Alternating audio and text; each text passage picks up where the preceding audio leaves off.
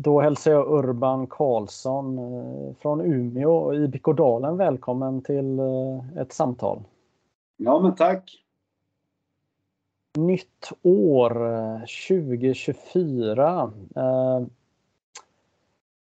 du, ska vi börja med att prata om förra året här? Jag tänker att vi du och jag, vi har ju, eh, vi håller på samma fotbollslag eh, i England. Ja. Aston Villa. Mm. Det känns bra nu. Det känns mycket bra. Eh, det är ju en av Englands äldsta klubbar och man håller till i Englands näst största stad. Man, eh, var, man hade sin storhetstid eh, ja, 60-70 år innan vi föddes. Men man, eh, man vann ligan 81 och sen vann man Europacupen 82. Sen har det varit ganska tufft att vara Aston Villa-supporter. Ja, verkligen. Jag började hålla på dem på 80-talet. De lyckades spela oavgjort mot Liverpool. Då började jag hålla på dem. Så att, ja, det har varit tuffa år. Ja, eh, en del vet jag när man har sett på olika forum och sånt där bör hålla på dem för att de dels tycker att dräkterna var fräcka och sen också att själva namnet var ganska fräckt och två ord och Aston Villa. Mm. Eh, för er som inte är så insatta då så var det så för ett år sedan ungefär så hade man en tränare, en riktig Liverpool-ikon, Steve Gerrard. Och eh, han fick inte det här laget att lyfta utan man låg i botten då. Eh, så kommer det in en demontränare från eh, Spanien här och på ett år så har man gått från ett eh, bottenlag till att vara Englands näst bästa lag. Vad, kan du, du som kan sport här, vad, hur, hur är det möjligt att en tränare kan förändra så mycket i ett lag? Eh, I stort sett samma spelare och han, eh, från att förlora de flesta matcherna så helt plötsligt så vinner man de flesta matcherna. Hur, hur är det möjligt? Ja, det är helt otroligt. Det är så otroligt imponerande arbete. Hur han, har, han måste ju ha lyckats få ihop den här gruppen på på ett helt annat sätt än tidigare. Det, sen, ja, svårt att veta. Han har, han har gjort fina resultat tidigare också, verkar ju få ihop sina lag på, på ett bra sätt. Så att, eh, ja, det är bara imponerande. Mm. Jag tänker i den här eh, cirkusen i fotbollen där när man har alla medel som finns. Man har eh, alla ledare man vill ha, man, man har allt.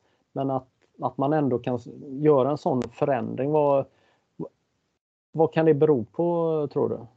Men jag tror att han har fått med sig gruppen och tror på, på hans spelfilosofi och alla, alla tror på det här och jobbar för det här. Och jag tror att bara den skillnaden, att de gör lite mer allihopa för att, för att lyckas kan vara skillnaden på att vinna de här matcherna och, och få ihop det här spelet.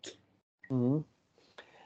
Eh, om vi tittar på 2023 så var det ju ett, eh, ett speciellt år också för IBK Dalen. Då. Eh, om vi börjar med damerna då som eh, verkligen vill tillbaka. Eh, det var riktigt nära. Ja, det var nära. Vi, vi vann ju första matchen i finalen där mot Kais Mora. Sen i andra matchen hade vi ledning tills det var, ja, det var väl en minut kvar. Kvitterade dem och i sadden hade vi bland annat powerplay. Jag tror vi hade 8-1 i skott i, i sadden och sen förlorade vi på straffar och så förlorade vi tredje avgörande matchen borta mot Mora. Så det var, det var tufft, det var nära. Mm. Mm. Ja, det, det, du beskriver är det sista kvalsteget då för att ta sig till SSL. Mm. Ja. SSL-platsen. Mm. Precis. Och eh, efter eh, hur många år? Var det 23 år? Eller hur många år eh, spelar ni i högsta herrserien? jag vet inte hur många år exakt med damerna. Herrarna kom väl upp, var det 97? Ja. Mm. 97. Och eh, hela säsongen var ju tuff för er men eh, i sista seriematchen så, så fanns den här eh, räddningsplankan, räddningslaget. Mm. Den skulle åka och möta Gävle då som eh, eh, ja, var helt avsågade från eh, att ha någon chans att, att klara nytt kontrakt. Mm. Och eh, ja, det måste varit en mardröm att, eh, att tillhöra det här laget, att åka och spela den här matchen och eh, Eh, ja, det som hände den dagen. Eller?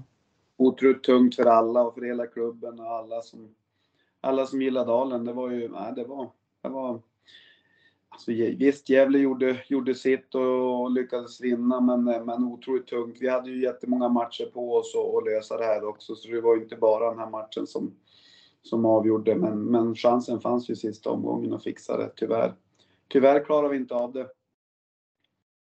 Att, ja, ni är ju inte det första laget oavsett idrott som, som hamnar i en sån här situation och, och att det blir som det blir.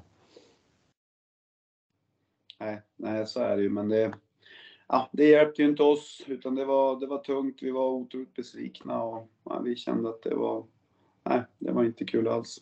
För att damerna inte gick upp och att herrarna åkte ner, det var ju, ja, det var en jobbig säsong. Mm. Eh, du som Vill du fortsätta lyssna på hela avsnittet? Det kan du göra som Innebandymagasinet Plus-medlem. Logga in på innebandymagasinet.se